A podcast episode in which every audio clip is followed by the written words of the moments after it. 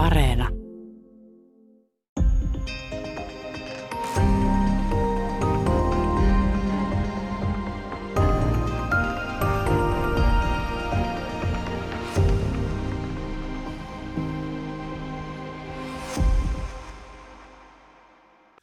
Hyvää päivää. Täällä on tänään vieraana kulttuurihistorian professori Hannu Salmi. Me puhutaan keski-iästä, keski kulttuurihistoriasta. Ähm, tässä on käsillä Hannu Salmen ja Marja Kaartisen toimittama kirja keski-iästä ja, ja, ja hämmentävä on sellainen, että tai yksi hämmentämistä seikoista on se, että mä voisin itse tulkita – kun tämä tulee ulos, niin 53-vuotiaana voisin tulkita, että hän on mitään keski-ikää saavuttanutkaan, vaan aivan elänyt jatkettua nuoruutta ilman minkäänlaista vastuuta.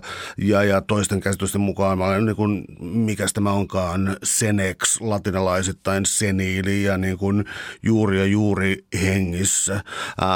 Tämä kaikki ei johdu siitä, että elinjään pituus on muuttunut, vaan se johtuu myös näistä määrittelyistä. Mikä näissä määrittelyissä on sitten tapahtunut? Joo, sehän on, on kiehtovaa jo itsessään. Siis mä ajattelen juuri näin, että, että meidän niin kuin käsitystä ajasta ei määrittele pelkästään elinajan odote. Kyllä sekin määrittelee. Sitäkin voi tietysti miettiä, miettiä mitä, miten se meihin vaikuttaa, mutta, mutta onhan, on, on, on selvästi niin pitkälle kuin voidaan historiassa nähdä, niin ollut semmoinen pyrkimys ja halu jakaa elämää vaiheisiin tai nähdä – elämä semmoisena, semmosena, jos on tämmöinen niin kuin lapsuuden aika ja nuoruuden kukoistus ja sitten semmoinen kukkea keski-ikä tai, tai, tai tämmöinen elämän keskipäivä, jonka jälkeen sitten, sitten tota, pikkuhiljaa sinne vanhuuden viisauteen aletaan, aletaan vaipua. Että silloin niin kuin pitkä tämmöinen määrittelyllinen historia länsimaissa tämmöisellä, tämmöisellä ajatuksella ja se elää yhä edelleen vahvasti – meidän keskuudessa. Ja niin kuin tämä jo sun tämä aloituspuheenvuorokin kuvastaa, että me heijastetaan tätä omaa elämäämme niihin olemassa oleviin määrittelyihin ja ajanjaksoihin, että, että, että nämä on varmasti meille kaikille siinä mielessä ajankohtaisia. Mutta se, se on jännää, että siinähän voi ajatella, että me usein sanotaan, että kulttuuri on – niin kuin semmoista perintöä, joka me peritään aikaisemmilta sukupolvilta ja se aktivoituu tässä meidän elämässä, niin se aktivoituu myös näin. Se on näitä määrittelyjä ja käsityksiä ihmiselämän vaiheesta ja, ja, ja me voidaan nähdä, että semmoiset hyvinkin kaukaa tulevat ajatukset voi tässä hetkessä aktivoitua. Ja ilmeisesti tämä liittyy myös osittain toimintaan, koska katsotaan, että nuorena, nuorena jotenkin niin yliinnostuneena tehdään nyt sitten alkaa olla ehkä paras työikä joskus nelikymppisenä, mutta todellakin tota, ennen sitä, että ruumis alkaa lujaa rappeutua, niin on tämä seesteinen aika, jolloin voi katsoa ikään kuin ää, taaksepäin ja eteenpäin elämää. Tota, um, anteeksi tällainen populaari ja laaja kysymys, mutta, mutta onko sellaista yleistä tendenssiä, että että siis kun keski-ikä on sellainen, että siihen tarjotaan yhä enemmän ja enemmän kaupallisia tuotteita, mummatunneli, ravintoloita ja muita. Eli se elämäntapa, mitä on nuorempana jatkaa, elänyt, niin sitä jatkaa edelleen sitten 5, 6 ja, ja 10 ja niin edespäin. Eli, eli tavallaan ähm, kulutusvetoinen kulutusvetoinen identiteetti, tällainen kulttuuri, on alkanut pidentää meidän keski-ikäämme. Kyllä se on sitä alkanut pidentää. Et, et, et aika paljonhan tämä meidän kirja keski-iän kulttuurihistoriasta on oikeastaan mediahistoriaa, eli sitä tapaa, jolla – jolla niin median maailma muovaa näitä keskusteluja julkisuudessa ja samalla myöskin meidän käsityksiä. Ja siinä ympärillä on kokonaan niin kuin teollisuus. Että voidaan ajatella, että siellä on mediateollisuus ensinnäkin, joka tuottaa meille TV-sarjoja ja viidettä ja, ja, ja, ja tota, myöskin elämäntapaa liittyviä liittyviä tota, vinkkejä, mutta, mutta tota, monenlaista muutakin, ravintola, kulttuuri, populaarimusiikki, vaatetus. Et kyllähän siinä on, niin kuin, voidaan ajatella, että siinä on tämmöinen – hyvin monimuotoinen niin kuin flora siinä ympärillä tai, tai kasvillisuus, joka tuottaa sitä keski-ikäisenä olemista. Ja ehkä sen tausta niin kuin tietyssä mielessä on siinä, että keski-ikäisyys on tällä hetkellä, se on, on niin kuin vahva kulutuskulttuurin osa, jos me ajatellaan tätä meidän väestön demografista rakennetta, että – Mä usein käytän vertailukohtana sellaista tilannetta, että kun Suomi itsenäistyi vuonna 1917, niin joka toinen suomalainen oli alle 25-vuotias ja tota, kansakunta oli hyvin nuorta.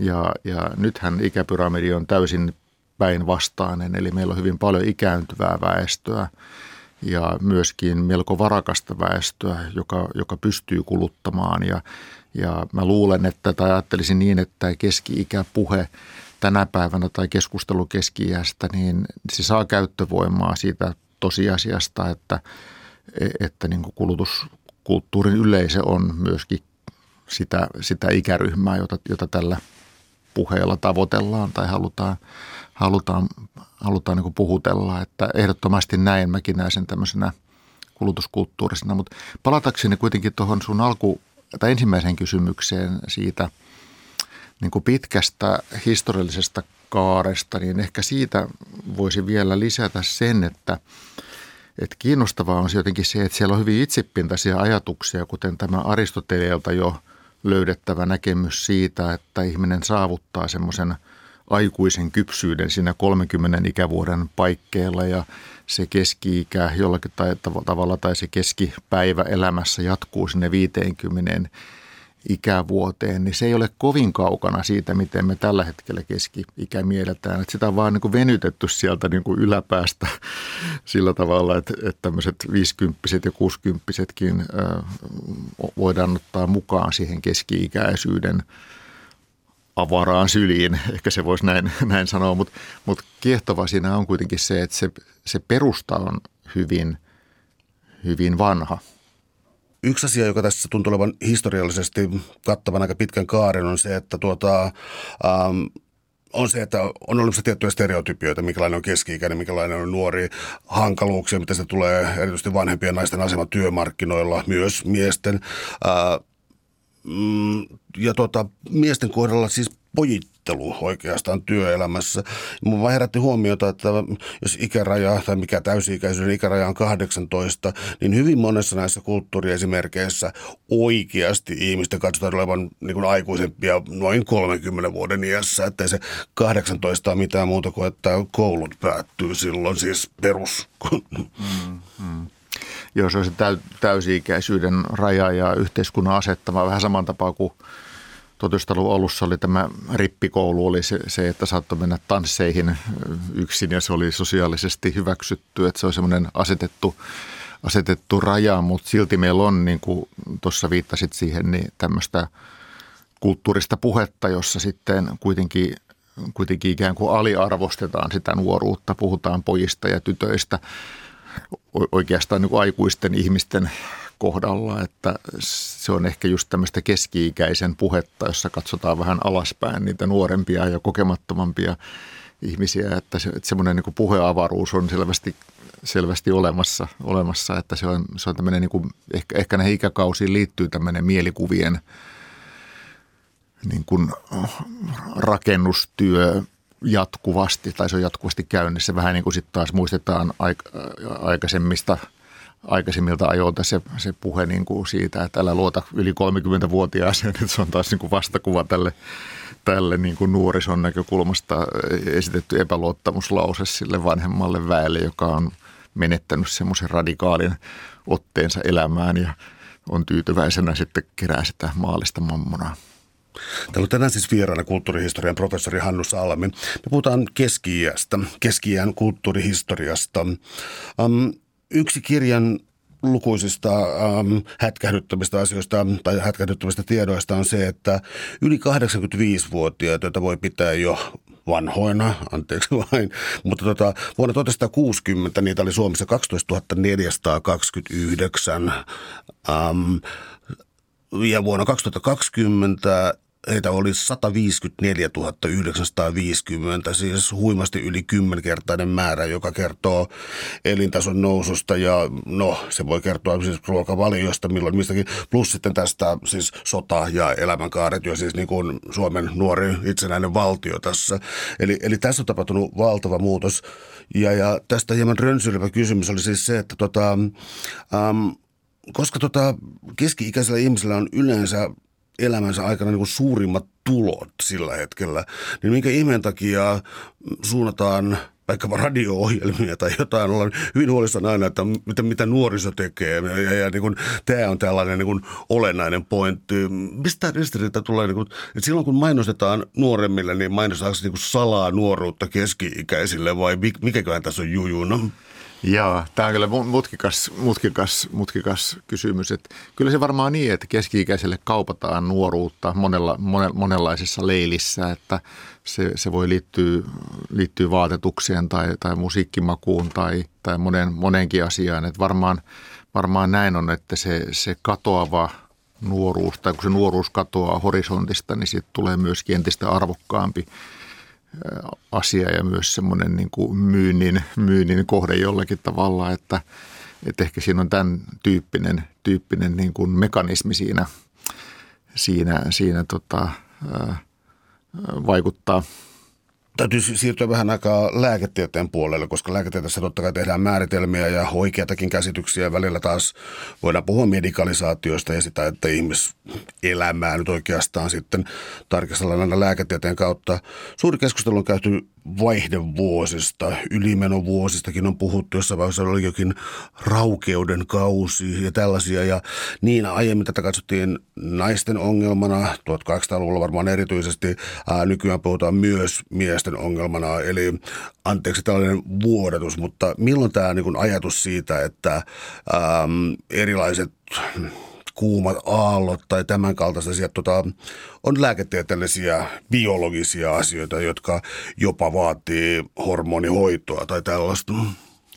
Joo, kyllä se on tämmöinen parin viimeisen vuosisadan asia ja, ja ilmiö, että tämmöinen varsinkin naiskehon medikalisoituminen, niin se alkaa siellä 1800-luvun alussa, että siellä 1810-luvulla – nousee esille tämmöinen ajatus kuin meno, menopaussi, että liitetään yhteen niin vanheneminen ja toisaalta hedelmällisyys. Ja, ja tässä meidän kirjassahan tätä on niin kuin erinomaisen hyvin käsitellyt Maria Jalava luvussa, joka, joka rakentaa kuvan siitä, mistä menopaussissa on, on, on oikeastaan kysymys. Ja mä voisin itse asiassa, jos sallit, niin lukea pienen pala siitä tekstin alusta. Siinä on Joo.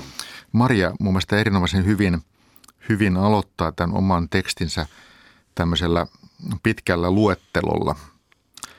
Mitä sanoisit, jos kuulisit kärsiväsi muutaman vuoden tai vuosikymmenen päästä ahdistuneisuudesta, alkoholismista, diabeteksesta, harhaluuloista, hengenahdistuksesta, hermostuneisuudesta, hikoilusta, huimauksesta, korvien suhinasta, lihaskivuista, masennuksesta, muistihäiriöistä – niveloireista, osteoporoosista, polyypeistä, peräpukamista, raivokohtauksista, ruoansulatusvaivoista, seksuaalisista vaikeuksista, sydämen tykytyksestä, tuskatiloista, unettomuudesta, verenpaineen noususta, virtsan karkailusta, ylipainosta ja yli 140 muusta vaivasta tai oireesta. Ja tämä luettelo oikeastaan tässä kuvaa niitä tulevaisuuden näkymiä, joita maalailtiin 45-55-vuotiaille naisille niin kuin 1800-luvulta lähtien. Ja, ja tämä, tämä ajatus siitä, että, että tämä, tämä keski-ikä päättyy ikään kuin tämmöiseen murheen alhoon ja todella, todella niin kuin voimakkaaseen tämmöiseen niin kuin sairausryppääseen, niin se semmoinen näkemys vakiintuu tuolta 1800-luvun kuluessa ja ja, ja tota, on, on siitä lähtien ollut osa tämmöistä, tämmöistä näkemystä vanhenevasta, vanhenevasta kehosta. Että tässä Marian artikkelissa aika hyvin tulee tämä, tämä medikaalisoitumisen näkökulma esille ja sitten kun hormonit keksitään, niin tämä ajatus siitä, että me voidaan hormonihoitojen avulla myös säädellä sitten kehon näitä vanhenemisen piirteitä ja oireita ja sitten kun mieshormoni 1930-luvulla löydetään tai keksitään, niin niin tämä voidaan kohdistaa myös miehiin sitten tämä sama, sama näkökulma, mutta mut, mut, mut, niin kuin tavallaan aika surullinen tarina tässä niin kuin keski-ikäistymisen kulttuuristossa tämä, tämä niin kuin vaihde, vaihdevuosien vuosien, niin kuin tarina, että se on saanut erittäin paljon huomiota. Ja se, ehkä se ajatus vielä siitä, että, että se hedelmällisyyden katoaminen on ikään kuin sen keskiään päätöksen merkki myöskin, että se ikään kuin kykenemättömyys jatkaa, jatkaa sukua ja, ja, ja, ja elämää. Mutta mut tämä on, tää on, oli hieno teksti lukea ja toimittaa tähän kirjaan ja varmaan ensimmäinen suomenkielinen niin kuin näkökulma tähän, vaihdevuosien historiaan. Tämä vaatii nyt vähän spekulaatiota kirjan ulkopuolelta, mutta tuota, mä vaan pohdin sellaista vaihtoehtoa, että ähm, jota on, siis on esitetty, mä en saa nyt vaan nimeä päähän, mutta että mennään niin kuin evoluutiopsykologiaan tai jokin tällaiseen, niin äh, monilla nisäkkäillä on niin, että siis äh, naaras äh, ikään kuin no se elää hedelmällisen kautensa ja sitten, sitten kuolee. Ihmisellä tämä ei pidä paikkaansa, mikäli ravinto-olosuhteet on kondiksessa ja tuolleen, vaan äh, ikään kuin tämän mm, suvunnatkomiskyvyn menettämisen jälkeen, niin sieltä löytyy sitten tota, hoivaavia, hoivaava toinen sukupolvi. Siis, siis mummot ja, ja, ja taatat, vaarit, mitä onkaan. Ja, ja tuntuu siltä, että, että ihmistä eläimenä mm, hyödyttää se, että on useampi sukupolvi elossa. Mm, se on ihan totta.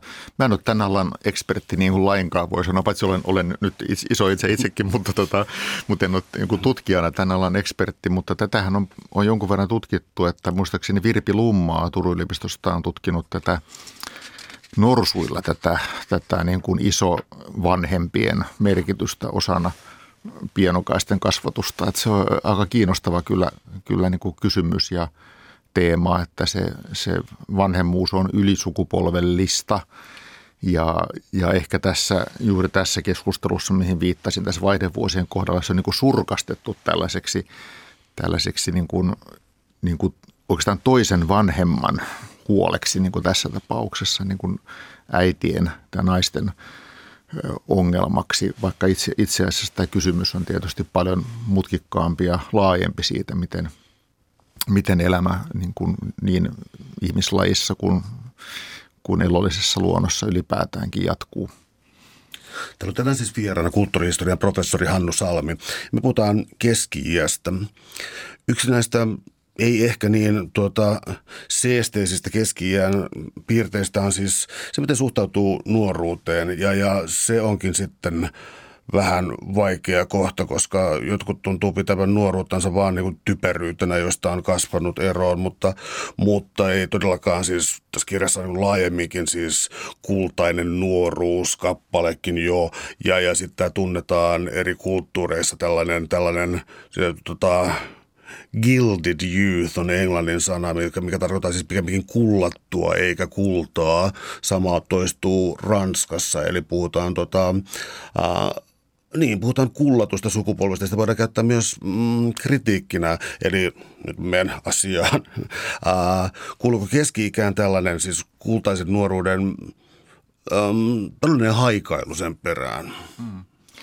Kyllä joo, kyllä siihen haikailu liittyy ja se tietenkin se voidaan tietysti että se on tällä, tällä tavalla inhimillistä, että, että, että kun me ollaan ajallisia olentoja ja kuljetaan tämmöinen tietty reitti tämmöisessä aika-avaruudessa, että kun se menneisyys jää taakse, niin siitä tulee muistelun kohde ja silloin ehkä myöskin kaipauksen kohde ja se alkaa muovautua se näkemys myös nuoruudesta semmoisena niin kuin menetettynä aikana, joka ei voi koskaan palata tai, tai joka voi palata vaan ehkä hetkeksi muistoissa tai joidenkin elämysten uudelleen, uudelleen niin kuin kirvoittamana, niin ehkä, ehkä, se, ehkä se on, on jollakin tavalla yleisinhimillistä. Mutta kiinnostavaa tässä on se, että mä olen itse kirjoittanut tähän kirjaan tämmöisen luvun kuin Kultainen nuoruus ja lähdin siinä liikkeelle tästä valssista, jonka kaikki suomalaiset tuntevat. Se on, se on vuonna 1949 Yleisradion iskelmäkilpailun voittaja Kullervo Linnan sävellys ja nimimerkki Kullervon sanottama laulu, joka on jäänyt tietyn sukupolven ikään kuin kultaisen nuoruuden tiivistymäksi, näin voisi ehkä sanoa niin kuin sodan jälkeisessä maailmassa. Että se on toinen puoli tästä kultaisuudesta, että se on niitä niitä muistoja, joita me, me itse kultaamme tai haluamme kullata. Mutta sitten niin kuin sanoitkin, niin tähän liittyy myös ikään kuin vastakuvaa, että samaan aikaan kun me niin kuin esitetään ajatus siitä, että se nuoruus on kultainen, niin siitä tulee myöskin samalla niin arvokas, että voidaan kritisoida, jos sitä tuhlataan ja tai nähdään nuori, nuori polvi, joka ei osaa arvostaa sitä, sitä niin kuin hienoa ajanjaksoa, joka elämässä on koittanut, vaan käyttää sitä kaikenlaiseen joutenoloon tai pelaamiseen tai viihteen nautiskeluun tai kadulla, kulkemiseen. Ja siinä ollaan sitten jollakin tavalla tämmöisen setä- ja tätimäisyyden lähteillä, eikä semmoisessa ajatuksessa. Mutta, mutta siinä on kiinnostava kaksinaisuus, että samalla kun voi ajatella, että se on ikään kuin lämmin suhde siihen ajatukseen kultaisesta nuore, nuoruudesta, niin samaan aikaan siihen sisältyy myös tämmöinen moralisoinnin siemen siihen ajatukseen. Eli kuka tämän aforismin on sitten sanonutkaan, että nuoruus menee hukkaan nuorilla. Jos ajattelee tätä laajempikin vielä esimerkiksi musiikin kautta ja osittain niin populaarimusiikin ja populaarikulttuurin kautta, niin ähm, Ensinnäkin alkoi tulla television yleistymisen kautta tiettyjä malleja siitä, minkälainen vaikka joku nuori pari ja, ja, ja tuli tällaisia. Otetaan toi vaikka ensimmäisenä, ettei tule kaikki samaan, samaan pakettiin. Eli, eli televisiomallin antajana eri ikävaiheille. Milloin tämä alkoi kunnolla tapahtua? Hmm. Joo, kyllähän televisio on, on ollut mediana tietysti erittäin vaikutusvaltainen, valtainen, että se otti ikään kuin hyppysiinsä niin kuin kyllä yleisön kodeista hyvin, hyvin, hyvin nopeasti. Et tietysti ehkä tähän tämmöisenä taustahuomautuksena voi todeta, että ehkä tämmöinen viihdekulttuuri tai audiovisuaalinen kulttuuri ylipäätäänkin on antanut malleja, jos jotain elokuva, elokuvat 20-30-luvulla, mutta varmasti televisio on ollut erityisen voimakas tässä suhteessa. Ja televisiota usein kutsutaankin arkisimmaksi mediaksi, että se on ihmistä hyvin lähellä – ja ollut sitä niin kuin ihan, ihan, ihan alusta lähtien, että TV-kulttuurinhan siirryttiin, jos kansainvälisesti katsoo, niin jo 30-luvulla Yhdysvalloissa, Iso-Britanniassa, Saksassa, vähän tuolla Neuvostoliitossakin, mutta, mutta valtaosassa ää, länsimaita se tapahtuu vasta toisen maailmansodan jälkeen. Että sota ikään kuin pitkittää sitä televisiokulttuurin läpimurtoa. Ja sitten 50-luvun kuluessa tämä väline rantautuu olohuoneisiin aika perusteellisesti ja Suomi oli näitä viimeisiä maita Euroopassa Albanian ohella, jonne, jonne televisiotoiminta tuli ja, ja se meillä käynnistyi sitten koelähetyksellä vuonna 1957 ja, ja sitten säännöllisenä toimintana 58. Eli, eli siitä lähtien ollaan oltu niin TV-kulttuurin sisässä ja se on hyvin nopea se kasvu niin Suomessakin, että puoli miljoonaa TV-lupaa oli jo vuonna 1964, eli tota, ja miljoona TV-lupaa vuonna 1969. Että se saa todella niin kuin 60-luvun kuluessa Suomessakin ää, ikään kuin kansan haltuunsa ja, ja, ja sitä kautta sitten myös semmoisia niin malleja ja ihanteita ää, alkaa siirtyä yli maantieteellisten rajojen tietenkin. Yhdysvaltalainen viihde oli Suomessakin hyvin suosittua. Sitä osa kyllä moralisoi kovasti 60-luvulla, mutta se oli hyvin suosittua ja nähtiin sitä, miten nuoret parit käyttäytyvät ja minkälaista se nuorison elämä on.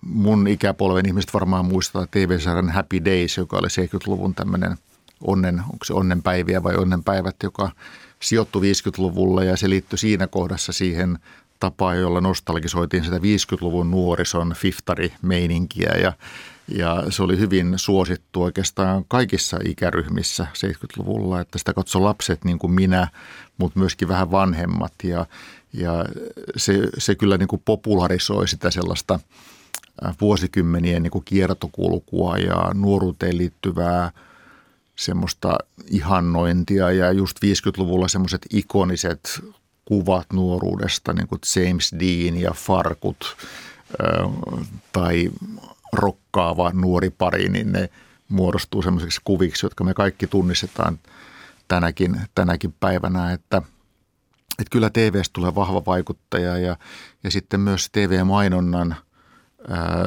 kautta, kautta sitten voidaan lähestyä lähestyä tota suurta yleisöä ja myydä näitä. Suomessa taisi olla Mattisen teollisuus, joka aloitti farkkujen valmistamisen ensimmäisenä tai farmarihousujen valmistamisen ja Jamekset tuli Suomen, Suomen kansalle ja, ja tota, oli myöskin tämmöinen nuoruuden, nuoruuden symboli jollakin, jollakin tavalla ja usein niitä sitten kaupattiin myös tämmöisen rockmusiikin säästämänä, että, että siitä muodostuu semmoinen – semmoinen tota, kulutusketju, näin voisi vois sanoa. Mutta tuohon kysymykseen, niin, niin kuin todellakin, että, että kyllä televisiokulttuuri niin kuin 50-luvulta se lähtee liikkeelle, mutta 60-luku on sen semmoista niin kuin mahtikautta tai valtakautta ja, ja hyvin paljon tulee niitä niin kuin, ä, arkielämään liittyviä, liittyviä ihanteita. Myöskin, myöskin Suomessa tämän voi hyvin, hyvin kyllä niin kuin nähdä. Onko Suomessa aina ollut jokin sellainen um, ohjelmasarja, oli sitten Yleltä tai, tai, tai Maikkarilta, mistä nyt ikinä nyt onkaan, mutta siis sellaisia, jossa on ikään kuin jokin perhe, eli tota, jotain seurattu sitten vuosikausia näitä perheen elämää, koska näitä on ollut siis, mä en muista nyt oikein kotikatua, mutta se oli, se oli pitkään siis suosittu, ja näitä ikään kuin malliperheitä, onko niillä ollut niin keskeinen vaikutus? Oh, tämä on hyvä kysymys. Me ollaan tuossa kirjassa jonkun verran sitä käsitelty, siellä Heidi Kurvisen artikkeli tuo sille näitä televisioperheitä. Ja, mutta täällä on, tämä, on, tämä on kyllä tota, itse asiassa pitkä historia, voi ajatella, että se osittain niin radion puolella jo Suomisen perhe aloitti Suomessa alun perin niin kuin radiosarjana ja siinä oli ruotsalainen malli, Familien Björk, jonka pohjalta tehtiin se, se Suomisen perhe niin kuin suomalaisuuden kuvaksi. Ja se siirtyi sitten – elokuvan puolelle, niin kuin tiedetään 40-luvulla ja vielä 50-luvullakin tuli, tuli tämä Lasse Pöystin tähdittämä perhesarja. Ja, ja se ei niin kuin suoranaisesti kytkeydy ehkä keski-ikään, mutta, mutta se kytkeytyy ikäkausien määrittelyyn siinä mielessä, että siinä Suomisen perheessäkin on Ollilla on nämä rasavillit vuodet siellä, siellä alkupäässä. Ja sitten siinä on nämä keski niin kuin lakipisteessä olevat vanhemmat ja, ja tota, sitten siellä on, on sitten vielä isovanhempiakin, että siinä muodostuu semmoinen ylisukupolvellinen kuva. Ja se oli ominaista kyllä näille myöhemmillekin television perhesarjoille, että jos me ajatellaan Suomessa, Suomessa Heikki ja Kaija, varmaan äh, tunnetuin televisiopariskunta tai, tai perhe. Siinä voisi ehkä sanoa näin, että se oli nuori pari sarjan alussa, joka keski-ikäistyy yleisönsä mukana. Miten luuletko tota, siis totta kai kautta historian on tunnettu tuota, jonkinlaista moralisointia nuorisoa kohtaan, ainakin se on hyvin yleistä, mutta tota, um, kun niin sanottu nuoriso-ongelma länsimaissa, siis mä tarkoitan nyt jotain niin kuin uh, Rock Around the Clockia ja milloin se on ollut 50 kolme, nyt nyt mä en ole varma aivan vuodesta, mutta tota, ää, jolloin Helsingissäkin poliisit olivat varautuneet, että siellä oli rokkareita jotka, ja jotkut lättähatut muutama vuotta aikaisemmin. Mä vaan mietin, että kohdistuuko tämä niin ensin, että niin kuin, niin kuin jotkut siis väittää, että silloin keksittiin nuoriso, niin keksittiinkö keski-ikä jotenkin samalla tavalla, että, tota, ää, että kun, samalla kun syntyy nuoriso-ongelma, syntyy keski-ikäongelma, eli setä- ja täti-ongelma, vai, vai onko se tullut tavallaan niin kuin, mulla on sellainen intuitiivinen näkemys siitä, että ensin tulee nuorisokulttuuri ja sen kritiikki ja sitten tämän niin kuin, markkinamaailman sisään on sitten tullut uusia ja, ja se on vähän niin kuin myöhempää perua kuitenkin tämä keskiluokka, keski-ikä keskustelu. Niin. Joo, tota, kyllä, kyllä varmasti näin, että se nuoriso-ongelma on ehkä, tai nuorison näkökulma ikään kuin ensin, mutta ehkä tuohon voi sen verran kommentoida, että minusta tuntuu, että tällä hetkellä historioitsijat monet on sitä mieltä, että tämä ajatus siitä, että nuoriso olisi keksitty vasta niin kuin toisen maailmansodan jälkeen 50-luvulla, niin se on, se on näköharha ja se voi johtua siitä, siitä että kun siinä oli semmoinen sodan luoma, luoma viive, niin, niin, niin katosi ikään kuin muistista ne, ne nuorison huolet ja murheet aikaisemmilta ajoilta, mutta kyllä me voidaan tämmöinen niin kuin nuorison – ongelma löytää kyllä varsemmastakin historiasta. Ja tämä ajatus niin kuin Senes Dore, kullattu nuoruus, niin se syntyi siellä Ranskan suuren vallankumouksen jälkeen ajatuksesta, että on tämmöinen kadotettu sukupolvi, että ne, jotka oli tietyssä iässä, niin heillä, tai olivat herkässä iässä vallankumouksen aikaan, ja kun he,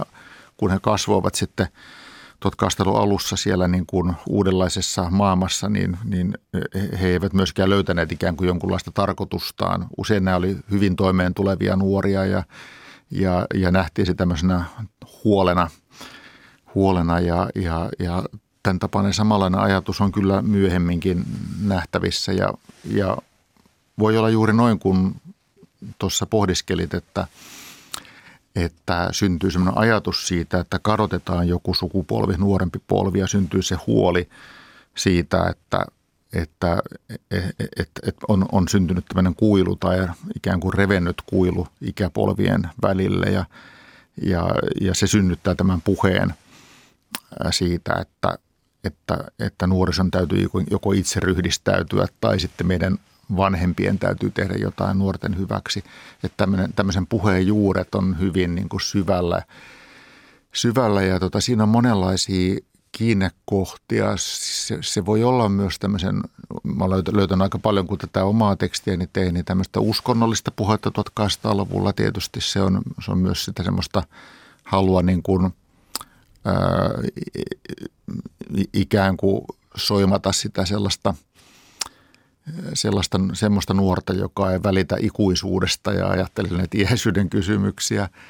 Mutta sitten sieltä voi löytää myöskin näitä kriisiaikojen tilanteita. Että voidaan ajatella, että kun, kun Suomessakin on ollut, ollut kuitenkin merkittäviä kriisejä, meillä on ollut nälkävuodet aikanaan 1800-luvulla, mutta sitten tämä tämä koko 1900-luvun alun turbulenssi, itsenäistyminen ja sisällissota – ja, ja, ja, ja sellainen ikäpolvi, joka on, on kokenut sen, sen sodan eikä ole voinut myöskään käyttää sitä aikaa opiskelemalla tai kartuttamalla sit, sitä semmoista omaa pääomansa tulevaa elämää varten, varten, niin silloin se huoli syntyy. Ja samanlainen tilanne ehkä toisen maailmansodankin aikana, että, että kun aika iso osa oli rintamalla tai muulla tavalla sidoksissa sotaponnisteluihin, niin sen jälkeen syntyy, syntyy niin kuin huoli siitä, että on, on, olla, ollaan ikään kuin kateessa ja, ja tietysti hyvin hämmentävää on se, että kun tätä aineistoa pöyhii, niin löytää tämmöistä moralisoivaa puhetta tilanteessa, jossa pitäisi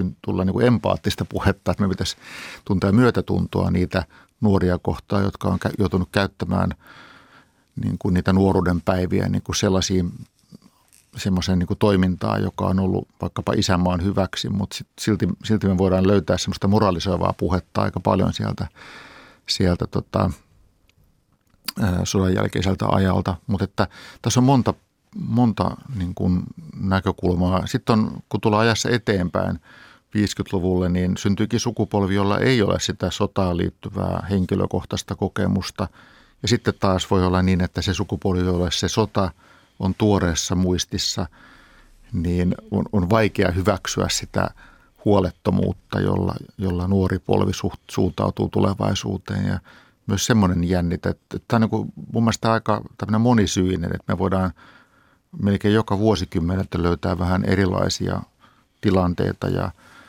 ja, ja asetelmia. Mutta palatakseni tuohon alkuperäiseen kysymykseen, niin mä ajattelin kyllä että varmaan se on näin, että se, se nuorison asema tai nuorten polvien asema tai tilanne eri aikoina on se, joka sitten lopulta myös heijastuu siihen näkemykseen keski-ikäisyydestä ja, ja siihen, miten sitten mm, ikään kuin sanoiksi puetaan se suhtautuminen eri, eri ikäryhmiin. Täällä on tänään siis vieraana kulttuurihistorian professori Hannu Salmi. Me puhutaan keski-iästä, keski kulttuurihistoriasta. Nyt tota, kuulostan niin sedältä, mutta tässä some-aikana niin, niin tuota, tuota, ää, puhe, puheet on usein hieman kärjistyneitä. Niin, hmm. on sellainen ristiriita, että ähm, keski-ikäiset miehet todellakin siis saa luultavimmin uransa aikana eniten rahaa silloin, mutta keski-ikäiset miehet haastattelututkimuksissa katsovat olevansa ää, niin kuin riepotelluin ja, ja syrjityin ihmisryhmä, että nyt niin kuin ikään kuin kaikenlaiset vähemmistöt on valtakulttuuria ja tämä tilastollisesti erittäin hyvin toimeen tuleva ihmisryhmä onkin yhtäkkiä kokee itsensä syrjityksi. Tämä ristiriita, ää, mikä, mikä sitä voisi selittää? Niin, se on hyvin kummallista. Mä, mä, tämä menee vähän mun osaamisalueen ulkopuolelle, mutta jos, jos, jos kommentoin sitä ihan näin, näin kansalaisen näkökulmasta, niin onhan se, onhan se kummallista ja, ja voi, voi ajatella, että ehkä se semmoinen, semmoinen, semmoinen pahoinvointi – sanotaan keski-ikäisen miehen pahoinvointi tai sellainen kokemus, niin, niin sitä pitäisi ehkä tutkia tarkemmin, että mistä se oikeastaan johtuu, kun itse asiassa se ryhmä, ihmisryhmä on hyvin suuri, suuri ja, ja, ja, ja tavallaan vaikutusvaltainen myöskin tässä yhteiskunnassa, että on vaikea ymmärtää, mistä se semmoinen ajatus, ajatus niin kuin syntyy, että on jollakin tavalla päähän potkittu tai, tai paitsiossa. Että onko se niin, että se mediajulkisuuden niin kuin tila on muuttunut, että, että, että, että jollakin tavalla koetaan tai ajatellaan, että, että, että tämä keskikäisten miesten ryhmä ei ole siellä ikään kuin tarpeeksi äänessä, äänessä. mutta mun on aika vaikea ymmärtää tätä, tätä kokemusta, mistä se tulee, mutta se ehkä, se, ehkä se sitten jollakin tavalla liittyy semmoisen niin uhatuksi tai uhattuna olemisen tunteeseen, että sit, sitten se, se johtaa niin kuin kysymään siitä, se, sit, sitä, että minkälaiset näkökulmat ja arvot sitten ajatellaan uhkaavina tekijöinä sille, sille elämän, elämäntilanteelle, jossa vaikka kes, keskiverto, keski-ikäinen mies tällä hetkellä, tällä hetkellä elää. Musiikista vielä sellainen, että ää, mm, Semi Purhonen niminen tutkija on tutkinut tota myös Karl Mannheimin sukupolviteoriaa ja, ja mä oon saanut nopean briefauksen kirjasta, joka oli se, että musiikkimaku, että kun se on ikään kuin fiksaatunut joskus parikymppisenä, niin se ei lähde muuttumaan siitä enää, vaan pysytään näissä.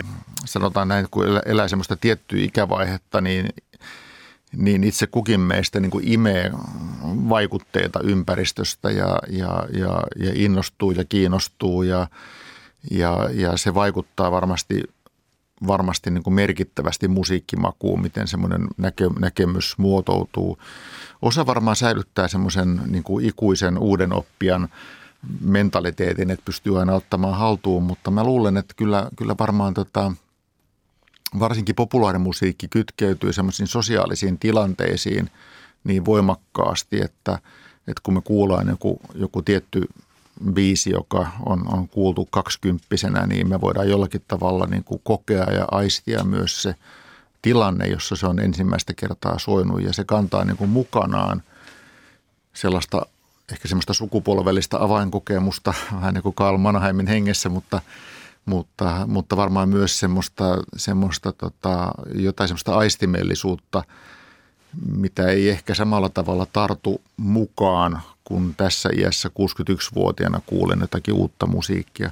Sitten täytyy ehkä ottaa huomioon myös se, että musiikki muuttuu jatkuvasti, että syntyy uusia musiikin lajeja ja, ja se, se niin kuin rikastuu joka hetki, hetki ja, ja, ja tota, en, vaatii, vaatii aika paljon oikeastaan työtä ja energiaa, että jos haluaa oikeasti pysyä jyvällä siitä, mitä tapahtuu jatkuvasti niin kuin populaarimusiikissa esimerkiksi. Että mä luulen, että monet meistä jää johonkin tiettyyn vaiheeseen tai sitten niin kuin satunnaisesti yhdistää siihen omaan musiikkimakuunsa elementtejä sitten eri ajoilta ja, ja, ja tilanteesta. Mutta hauskuus on ehkä tässä kuitenkin tässä populaarimusiikin – suhteessa ikääntymiseen se, että siellä on kuitenkin tämmöisiä kiinnostavia tämmöisiä, niin kuin, mitä voisi sanoa, niin kuin elliptisiksi tämmöisiksi tilanteiksi, että sitten jotkut tietyt asiat ja ilmiöt nousee uudelleen esille ja mä olin aikanaan 80-luvulla, niin kuin pidin kovasti brittiläisen The Smiths yhtyeen musiikista ja, ja se on kolahtanut myös tyttäreeni ja, ja, ja tota, se, me jaetaan tämä kiinnostus The smiths yhtyeeseen riippumatta siitä, että se yhtiö on hänen näkökulmastaan vanha, vanha ja sitä ei enää ole edes, edes olemassa. Et, et, et, et samaan aikaan sitten kuitenkin musiikki tarjoaa myös semmoisia mahdollisuuksia ää, ylittää tätä ikäkausien välistä, välisiä kuiluja. Ja tuossa muutama vuosi sitten, kun olin Ruisrokissa seuraamassa J. Karjalaisen keikkaa ja – tarkastelin sitä yleisöä, niin siellä oli hyvin eri-ikäistä yleisöä läsnä, että välttämättä se ei ole niin, että, että niin kuin tie, tie, tietyt asiat jämähtää niin kuin siihen meidän, musiikkimakuun, vaan se voi myös jollain tavalla muuttua ja elää, mikä on, on niin kuin antaa toiveikkuutta. Um, entä sitten tota, sukupuoli ja keski-ikä, koska tota, jos, voi, jos, jos, voi, jos puhutaan setämiehistä, niin kyllä puhutaan myös kukkahattutädeistä ja helmikanoista. Ja siis ilmeisesti tässä tota, työnjako menee vähän sillä tavalla, että naisissa tämä kritiikki kohdistuu kulttuurityöntekijöihin ja miehissä se on vaan niin pelkkää katseen suppeutta ja, ja, ja kykenemättömyyttä, että nähdään niin oman intressinsä yli. Tämä on ilmeisesti aika vanhaa perua, tämä, tämä kulttuurinaisten tai tätien keskustelu. Mulla ei ole tässä nyt muistiinpanoissa vuosilukua, mutta se meni paljon pidemmälle kuin mä luulinkaan. Joo, kyllä se menee pidemmälle historiaa. Tuossa kun tein tätä omaa tekstiäni kultaisesta nuoruudesta ja siihen liittyvistä käsityksistä, niin kyllä ne setä- ja tätimäisyyden niin lähteet löytyy tuolta niin kuin sadan vuoden takaa. Löydetään hyvin, hyvin paljon sitä semmoista samantapaista ajatusta ja ja, ja, ja sit varsinkin sit tämä sukupuolittuneisuus siinä, että tätimäisyys saa tämmöisen niin kuin erityisen niin kuin painolastin, voi, voi, voi, voi sanoa, ja joka jatkuu tähän päivään asti. Setämäisyyskin niin kuin esiintyy, mutta sitä näkyy tuolla vanhemmislähteessä myös semmoisen ikään kuin hyvän tahtoisen setämäisyyden merkityksessä, joka on tämmöistä niin kuin kiinnostusta ikään kuin poikamaista kiinnostusta asioita kohtaan, että, että siitä löytyy myös tämmöinen variantti, mutta mitä lähemmäs tullaan nykypäivään, niin setämäisyys näyttäytyy myös semmoisena vähän niin kuin arroganttina puheena, joka tulee jostakin semmoisesta, yle, yle, että kritisoidaan ikään kuin sitä semmoista kykenemättömyyttä niin kuin nähdä asioita nuoren, nuoremman polven silmin. Mutta kyllä se sukupuolittunutta on, että tätimäisyys esiintyy huomattavasti tämmöisenä negatiivisempana ilmaisuna ja sen, sen historiakin on kyllä syvä, että se tulee sieltä kyllä – voidaan niin pitkälle kuin olen itse katsonut, niin, niin nähdä se, se ajatus niin kuin täti, tätimäisyydestä. Tänä päivänä, mä en ole tätä itse tarkemmin tutkinut, mutta sanotaan näin, kun tänä, tänä päivänä näkee viittauksia vaikka kukkahattutäteihin ja niin edelleen, niin se ehkä asettuu johonkin semmoiseen uudenlaiseen myöskin tämmöiseen poliittiseen kontekstiin. Että me, me tiedetään, että itse asiassa naiset on kulttuurin suuria kuluttajia tänä päivänä ja merkittävä niin kuin voimavara monen kulttuurinstituution niin kuin kannalta ja, ja se on semmoista niin kuin vähättelevää puhetta, jota meidän maailmassa on, on, on, on paljon niin kuin tätä niin kuin, niin kuin erittäin merkittävää voimaa kohtaan, että ilman keski-ikäisiä naisia suomalainen kulttuurielämä olisi niin kuin todella köyhä. Että se, se, se täytyy niin kuin todeta ja, ja se ehkä tässä, kun on tätä kirjaa tehnyt, niin, niin tota, jos omia tuntemuksiaan purkaa, niin ehkä se on eniten, eniten siinä niin kuin tavallaan harmittaa tai, tai, tai, tai ahdistaakin se, miten paljon on näitä tämmöisiä stereotyyppisiä näkemyksiä toisista ihmisryhmistä ja myös halventavia nimityksiä. Et sen sijaan, että me oltaisiin armollisempia ikääntymistä kohtaan, niin me nähdään tässä julkisessa keskustelussa hyvin paljon sitä semmoista niin kuin halventavaa puhetta – ikääntymisestä, mutta myös, nu, myös nuorista, mutta, mutta myös ikään, ikääntymi, ikääntymisestä, mikä tuntuu, tuntuu, tuntuu mielestäni oudolta, että meitä kaikkia kohtaan olisi armollista, jos meillä olisi tämmöinen, tämmöinen ymmärtävä näkökulma sitä kohtaan, että ihmiset ikääntyy ja samalla myöskin ajattelutavat tavat muuttuvat, että, että se on täysin luonnollista. Mä pohdin sitä, että kuinka stabiileja nämä on. Niin ehkä, ehkä siinä on nuoruus, keski-ikä, vanhuus, ehkä se on se stabiilimpi selkäranka, mutta samaan aikaan niin sosiologit kuin journalistit tuntuu ikään kuin kilpailevan erilaisilla termeillä, jotka kyseenalaistaa näitä jakoja niin voidaan puhua jatketusta nuoruudesta. Ähm, joskus on sanottu, niin kuin, no Kauko Röyhkä lauloi jo kauan sitten, että mä olisin 60 vuotta vanha mieluummin kuin aikuinen, tiedäthän sen. Ja, ja muistan itse joskus jossain kahvilla keskustelussa ajat sitten, siis niin kun paasa, paasattiin siellä muut pienellä porukalla, meillä ensimmäinen sukupolvi, joka ei koskaan tarvitse kasvaa aikuiseksi ja, mm. ja, ja tällaisia sukupolvituntemuksia. Mutta siis palatakseni asiaan, niin lehdistössä, julkisessa puheessa ja tällaisessa on paljon tällaisia kategorioita, jotka kyseenalaistaa nämä jaot. Ja, ja siis tuntuu ihan selvältä, että se Mumma tunnelikin kappale, nehän siellä käynyt joskus, niin siellä oli Hassisen konetta ja, ja, ja niin kuin uuden aallon suomalaista musiikkia ja täysin retroiluna. Eli, eli, öö, eli onko nämä onko tyypillistä, että nämä on hyvin liikkuvaisia nämä rajat ja, ja et kenties se selkäranka on nuoruus, keski-ikäisyys, vanhuus? Kyllä se varmaan näin on, että se selkäranka on varmaan juuri tässä ja se, ja se on niin kuin todella vanhaa, voi sanoa vuosituhantista ajattelua, että, että, että, että tota, elämä jakaantuu näin niin kuin karkeasti karkeasti tällaisiin, tällaisiin vaiheisiin. Ne ei ole millään tavalla kiveen hakattuja koskaan olleet, vaan aina muotoutuu ikään kuin siinä aikalaismaailmassa semmoisen keskustelun tuloksena, tuloksena, että mihin ne rajat asetetaan. Nyt me ollaan vaiheessa, jossa se, se keski-ikäisyys tuntuu venyvän ikään kuin äärettömyyksiin tai, tai mahdollisimman pitkälle sitä, sitä, sitä venytetään ja miksei hyvä niin. Äh, eli eli tota, oikeastaan se Oikeastaan se on niin, että kun puhutaan keski niin se, se on ehkä enemmän tämmöinen, tämmöinen näkemys elämänvaiheesta kuin joku tietty niin kuin kronometrin antama, antama, antama mitta. Ja tässä mielessä jokainen meistä elää sellaisessa maailmassa, jonka, jonka on itse luonut. Entä sitten sellaiset asiat kuin 50 villitys, joka aikaisemmin taisi olla aika sukupuolispesifi ja koski miehiä nimenomaan, mutta tota, äh, nyt se on käytetty myös naisista äh, enemmän, siis tällaista tota, mm, reaktiota ikään kuin keski-ikään, jossa vielä ehtii ostaa sen Harley Davidsonin tai, tai, tai tota, äh, naisissa jopa niin kuin psykopatologiana puhuttu, että tämä uudelleen seksuaalisuuden ja tällä tavalla. Eli tämä, tota, tämä 50 villitys tai kriisi, sekin on elänyt aika pitkään puheessa. On se elänyt pitkään puheessa. puheessa tota, itse asiassa mulla ei ole nyt tarkkaa muistikuvaa, että milloin tämä 50 villitys esiintyy suomalaisessa ensimmäisen kerran. Täytyypä katsoa.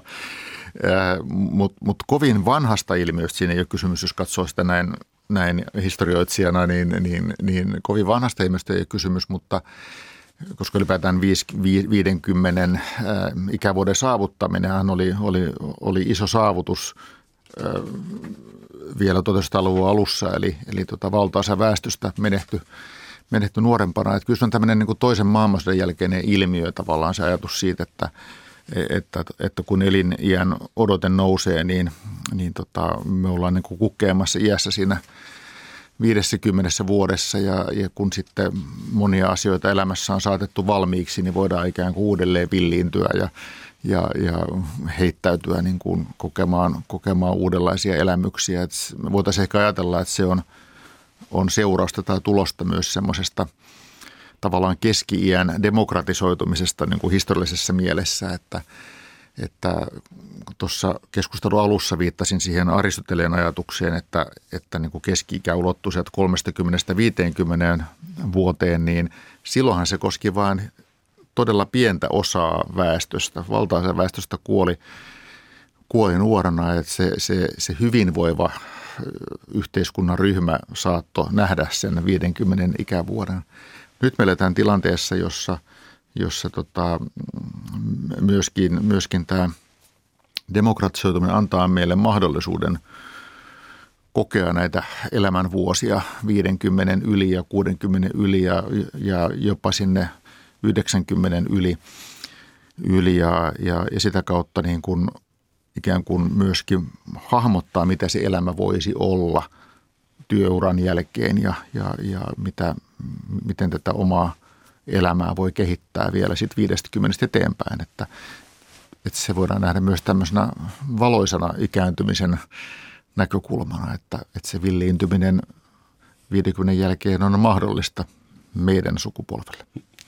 Toivoa on. Suuret kiitokset keskustelusta Hannu Salmi. Oli ilo. Kiitoksia.